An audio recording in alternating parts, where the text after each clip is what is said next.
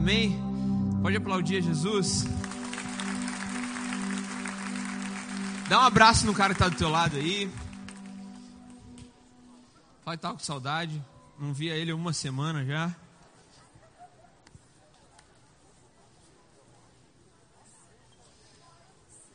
Pode sentar. Agora pede para o cara que está do seu lado fazer silêncio. Fala assim: Ei, cara, agora é hora da palavra. Vamos ouvir. Gente, queria apresentar aqui para vocês. Ele já é conhecido pela maioria, né? Mas alguns não conhecem. Aqui do meu lado está o pastor Nassif. Vamos dar uma salva de palmas para ele? Uhul! Isso aí. Pastor Nassif, que me apresentou na igreja quando eu era bebezinho. Sério? Sério, pastor? vamos. Vamos lá. Vai ter que ser rápido, hein? Que eu não vou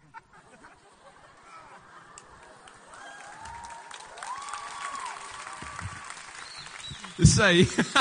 Fez uma representação aqui de como foi no dia, mais ou menos. Foi aqui na PIB também.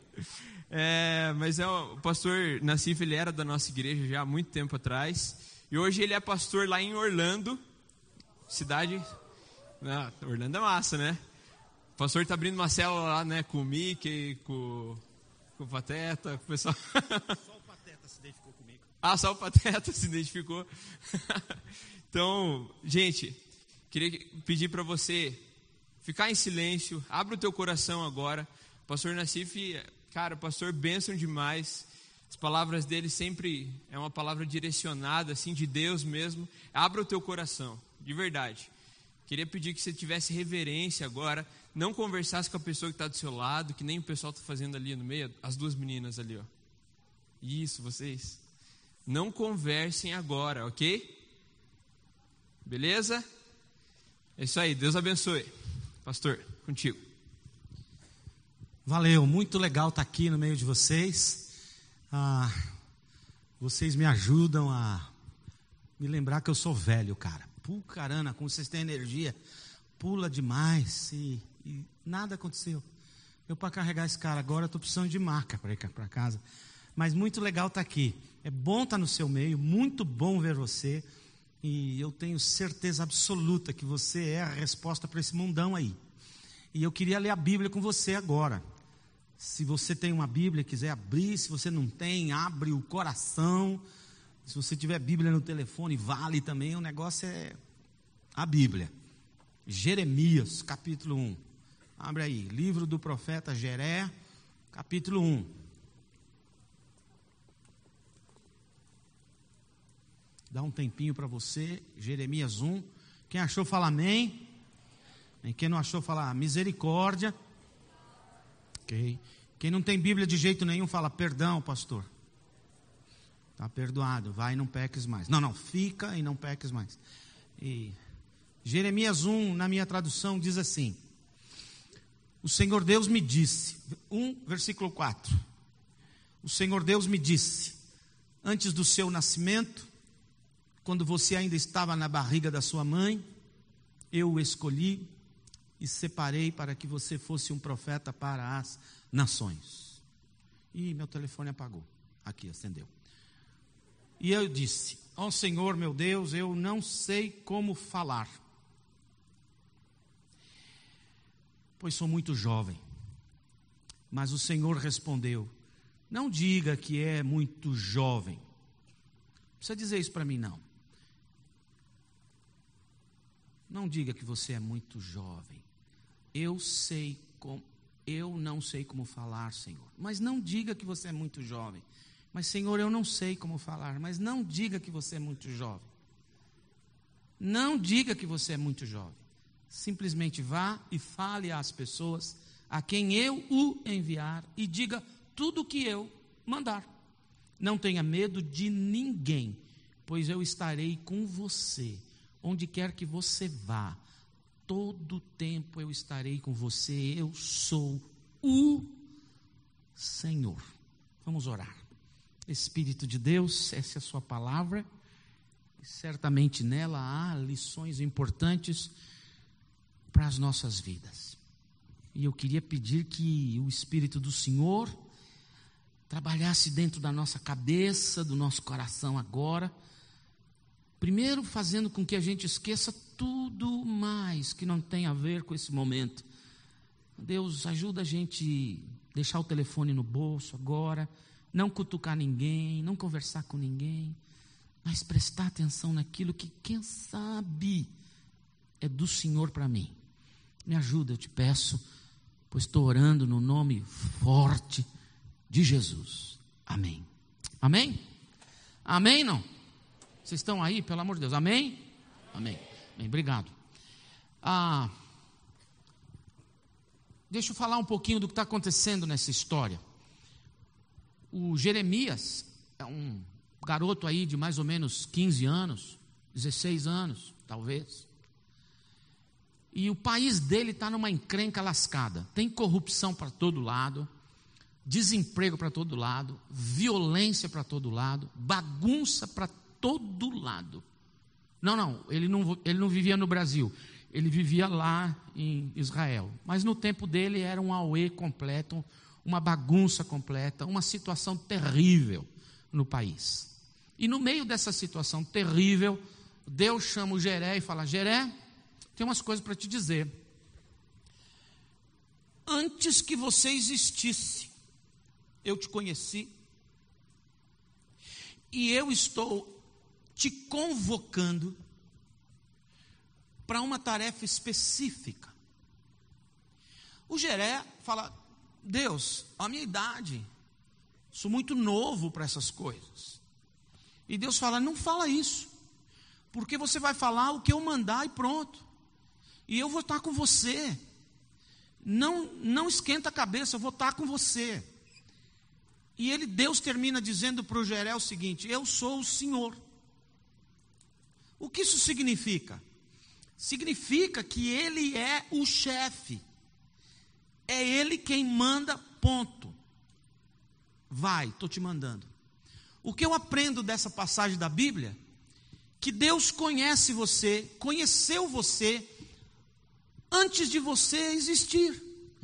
Antes das galáxias existirem, antes do universo existir, antes de existir qualquer coisa, Deus imaginou você e fabricou você.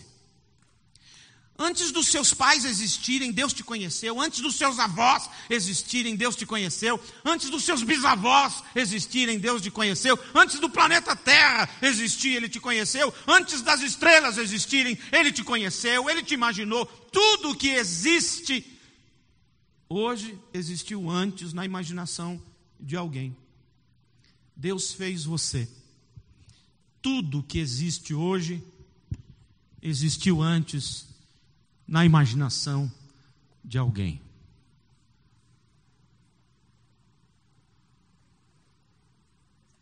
Essa vassoura, essa vassoura, antes de existir, existiu na imaginação de alguém. Alguém precisava varrer o chão, chamaram o Nacife e veio varrer o chão. Alguém precisava varrer o chão e alguém imaginou qual a melhor maneira de varrer o chão. E passou na imaginação de alguém uma vassoura, que certamente no início não era bem assim, ela foi evoluindo e se tornou tão importante e moderna como esta daqui. Mas para que que essa vassoura existe? Simples. A vassoura existe para varrer. A vassoura, quando foi imaginada, foi imaginada com um destino, com uma tarefa, com um propósito. Tudo que existe foi imaginado antes, e quando imaginado, foi imaginado com uma tarefa, com um destino, com um propósito. É verdade que você talvez conheça algumas pessoas que a usem assim. Você não pensou em alguém?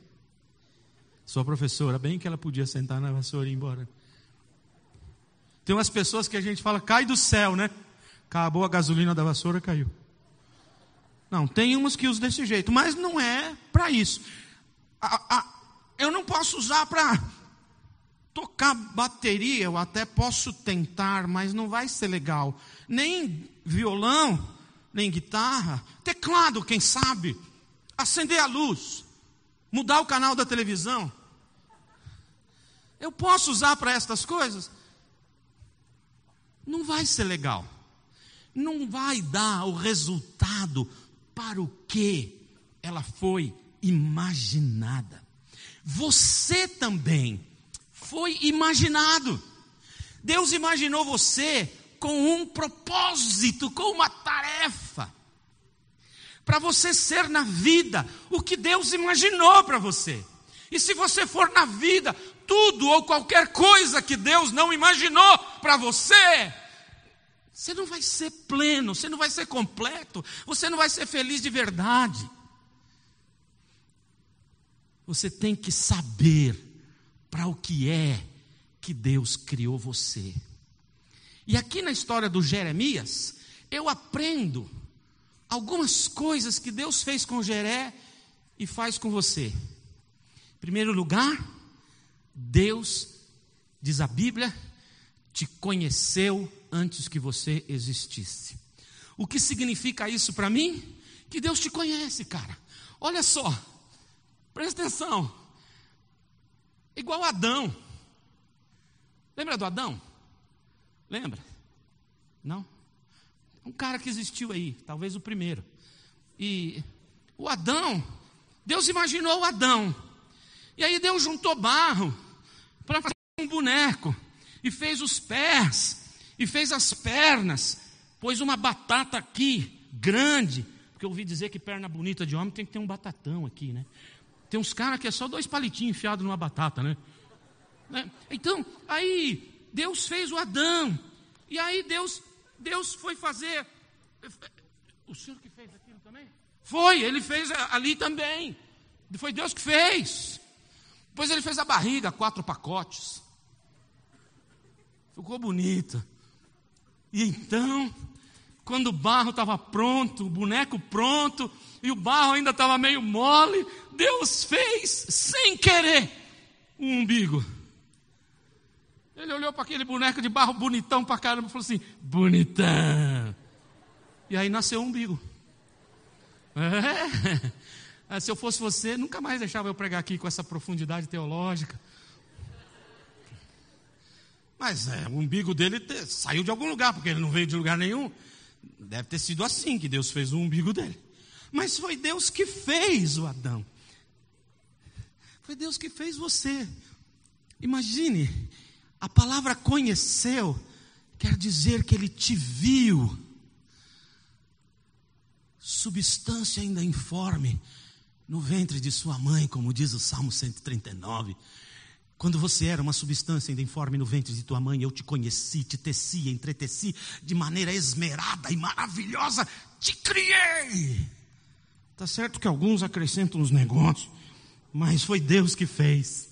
Você é obra da criação divina. Você é obra de arte de Deus. Deus te conheceu. Mas Ele te conheceu, significa então que você é perfeito. Você é perfeita. Deus fez você assim. Show! Autoimagem baixa. Show! Baixa autoestima. Show que esse negócio. Eu não sirvo para nada. Eu não sou capaz de nada. Eu sou um, um, um, melhor não falar, mas eu sou. Ah, ah, meu, cara, ah, sou eu. Para com isso. Deus te conheceu, significa que Ele te imaginou, te projetou, você é. Resultado da invenção dele. Portanto, para de reclamar do seu amigo. Ele também é resultado da invenção divina. Até argentino é resultado da invenção divina. Até alemão. Deus inventou para aquele 7 a 1 e a gente vai ver os caras de novo daqui a pouco. Ai, Jesus. Deus inventou você porque ele te conheceu, então você é perfeito. Segundo, Ele te convocou. Ele te convocou. Eu posso dizer também, ele te comissionou. Ele te deu uma tarefa. Deixe-me explicar isso. Lembra a vassoura? Ela foi imaginada, inventada para varrer. Deus inventou você e deu para você uma razão de existir, um propósito, um destino, um alvo, uma tarefa maravilhosa para você desempenhar. Deixe-me dizer isso para você. Dentro de você, dentro de você tem tudo o que Deus precisa para você ser o que Ele está mandando você ser, para você fazer o que Ele está mandando você fazer.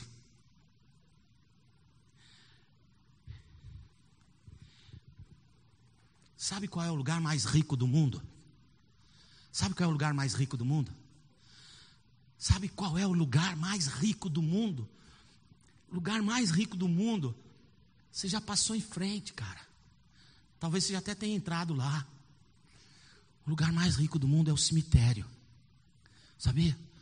Lá está cheio de livros que não foram escritos. Está cheio de filmes que não foram produzidos. Está cheio de remédios que não foram inventados, por isso não curaram. Está cheio de máquinas que não foram inventadas, por isso não beneficiaram a humanidade. Está cheio de ideias que não saíram da mente ou nem do papel e as pessoas foram para um cemitério com toda essa riqueza de Deus e enriqueceram o cemitério. Você tem que morrer vazio. Não pode enriquecer o cemitério. Deus te convocou, te comissionou. O que significa comissionar? Capacitar. Deixe-me dizer uma coisa. Se você falar, Deus, eu aceito o que você quer de mim neste mundo, estou nessa, estou dentro, vamos junto, estou contigo e não abro, bora lá. Sabe o que vai acontecer? Você terá duas coisas importantes. Primeiro, capacitação divina. Segundo, autoridade divina. Em outras palavras, você se tornará invencível. Se você disser Deus, eu topo. Você tem capacitação e autoridade para ser vencedor. Mas Deus te ama. Deus te ama. E o amor implica em liberdade. Por isso ele deu um treco que os adultos chamam livre arbítrio, que quer dizer você é dono do seu nariz. Você faz da sua vida o que você quiser. Deus te ama tanto que Ele te deixa livre para escolher ser o que você quer, fazer o que você quiser fazer, que pode ser totalmente diferente do que Ele quer para você, e você pode continuar sendo crente e ainda vai para o céu. Porque amor liberta, não escraviza. Deus deixa você livre. Ah, então eu posso escolher qualquer outra coisa da minha vida que não seja o plano, o propósito dele para mim? Pode! Mas que se lasque. Problema teu. Eu prefiro. Eu quero o que você quer para mim. Eu quero. Porque quando você faz essa opção, você tem capacitações, talentos, dons, força, energia, autoridade, e você se torna invencível neste mundo. Mais uma. Deus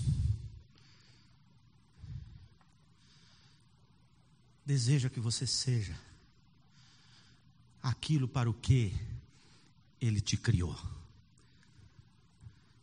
Mas, pastor, Na Cifão, como a turma lá da minha igreja me chama. Na Cifão, aqui o povo me chama de pastor. Falou, quem? Lá é na Cifão. Acho que é por causa do tamanho da minha barriga, é na Cifão. É, como é que eu faço para saber qual é a vontade de Deus para minha vida? Vou te dar 125 dicas. Primeiro,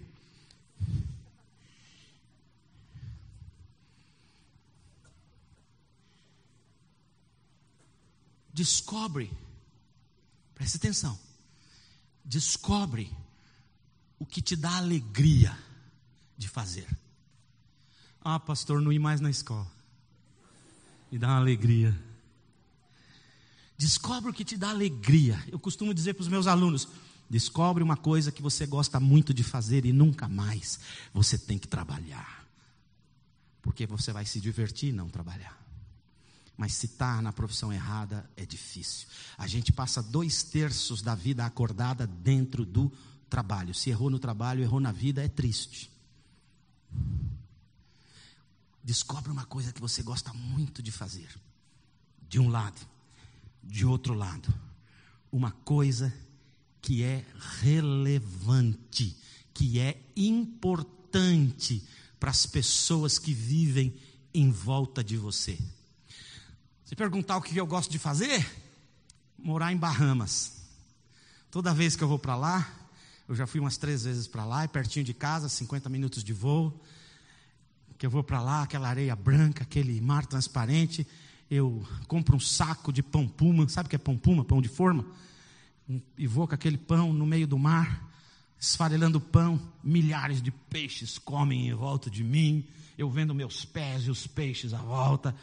Ah, o que, que eu gosto de fazer? Morar lá. E nunca mais fazer nada.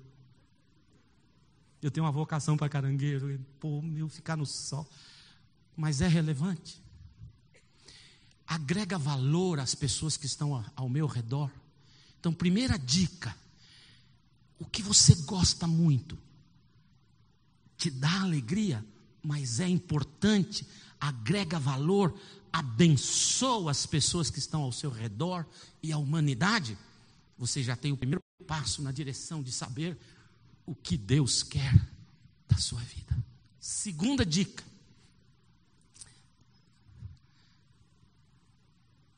Faz Jesus famoso. O que te dá alegria e o que agrega valor às pessoas. Faz Jesus famoso. Jesus vai ficar mais conhecido por causa de quem você é, do que você faz, do jeito que você vive, as coisas que você pratica, o que você estuda, o que você trabalha, o que você produz, como você ganha dinheiro, o que você faz com as coisas. Tudo isso te dá alegria, agrega valor às pessoas que estão ao seu lugar, em volta de você, mas faz Jesus conhecido. Você já tem uma segunda dica. Para 125, falta poucas. Terceira dica.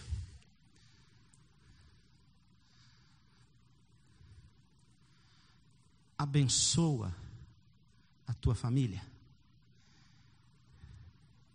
Se você descobre uma coisa que você gosta muito de fazer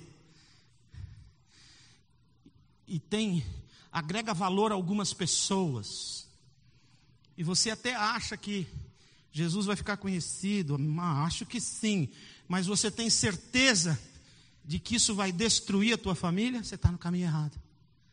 Não é isso que Deus quer para você. Mas se você passar por esses três, vá em frente. Sabe por quê? Porque o que Deus colocou dentro de você é algo para te dar alegria, porque a vontade dEle é boa, agradável, é perfeita para você. Quem é você? No que você se tornará? Deus te imaginou antes do mundo existir e colocou potencialidades, dons, talentos, forças, energias, temperamentos, personalidades, te encheu de capacitações internas que precisam desabrochar. E quando desabrochar, você vai ser feliz, a humanidade ao seu redor vai ser valorizada, Jesus vai ser conhecido e a sua família edificada.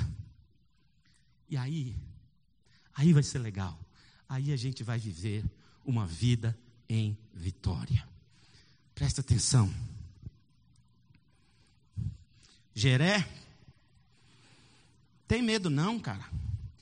Eu te imaginei para você desenvolver uma tarefa. Jeré, você não é uma coisa. Jeré, você é um instrumento nas minhas mãos. E se você topar ser na vida quem eu gostaria que você fosse e fazer neste mundo o que eu gostaria que você fizesse, você vai ter capacidade, você vai ter forças, você vai ter invencibilidade, porque você vai cruzar a linha de chegada. Quem é você? Quem você quer ser? Feche seus olhos. Senhor Jesus, estou junto dos meus irmãos, das minhas irmãs, dessa juventude fera, cheia de energia, de força, e eu sei que o Senhor tem plano individual para cada um deles, personalizado, para eles serem neste mundo o que o Senhor planejou para eles serem, para eles fazerem neste mundo que o Senhor planejou para eles fazerem. Então hoje, Jesus, eu te peço, revela a sua vontade para eles deixa claro ao coração de cada rapaz, de cada moça que está neste auditório. Qual é o seu propósito? Qual é o destino que o Senhor gostaria eles alcançassem? Dá a tua bênção para eles, em nome de Jesus. Talvez você me faça uma pergunta assim, mas pastor, hoje eu sou muito feliz de fazer isso, as pessoas que estão em volta de mim são abençoadas, a minha família é edificada, Jesus está sendo conhecido, mas sabe, depois de uns anos eu cheguei aqui e eu não quero mais fazer essa tarefa, eu posso mudar? Pode, pode, se aquelas três coisas continuarem, muda. O importante para você é você descobrir para onde Deus quer que você vá. Qual é o endereço da sua vida? Você conhece GPS? Tem GPS super modernos hoje. Você liga o carro e o GPS não faz nada. O GPS só funciona se você botar um endereço. Aí ele calcula a rota melhor para você chegar lá e te leva lá a sua tarefa, o seu destino, o seu propósito de vida é o seu endereço. E o Espírito de Deus vai ser a voz do GPS para você. Vai, vira à direita, esquerda, faz contorno, vai em frente. Errou o caminho, recalculando. Quando você pisou no tomate, pecou, errou o caminho, recalculando. Agora, se você não tiver endereço, você não sabe se está demorando para chegar, porque você não sabe para onde está indo. Você não sabe se errou o caminho, porque você não tem endereço. Qualquer lugar serve, qualquer lugar não serve, porque você não tem endereço da sua vida. Então pede a Deus, Jesus, o que o Senhor quer de mim? O que o Senhor quer de mim? Que eu invente o remédio que acabe com o câncer? O Senhor quer de mim? Que eu seja o melhor produtor de filmes do mundo?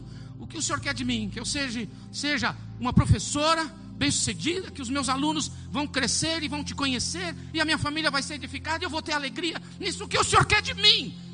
Pede o endereço, põe no GPS do seu coração, e agora você sabe se errou o caminho, você sabe se está demorando, se já está chegando.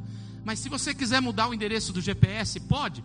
Pode. O importante é que você tenha o seu endereço, o seu destino, o seu propósito.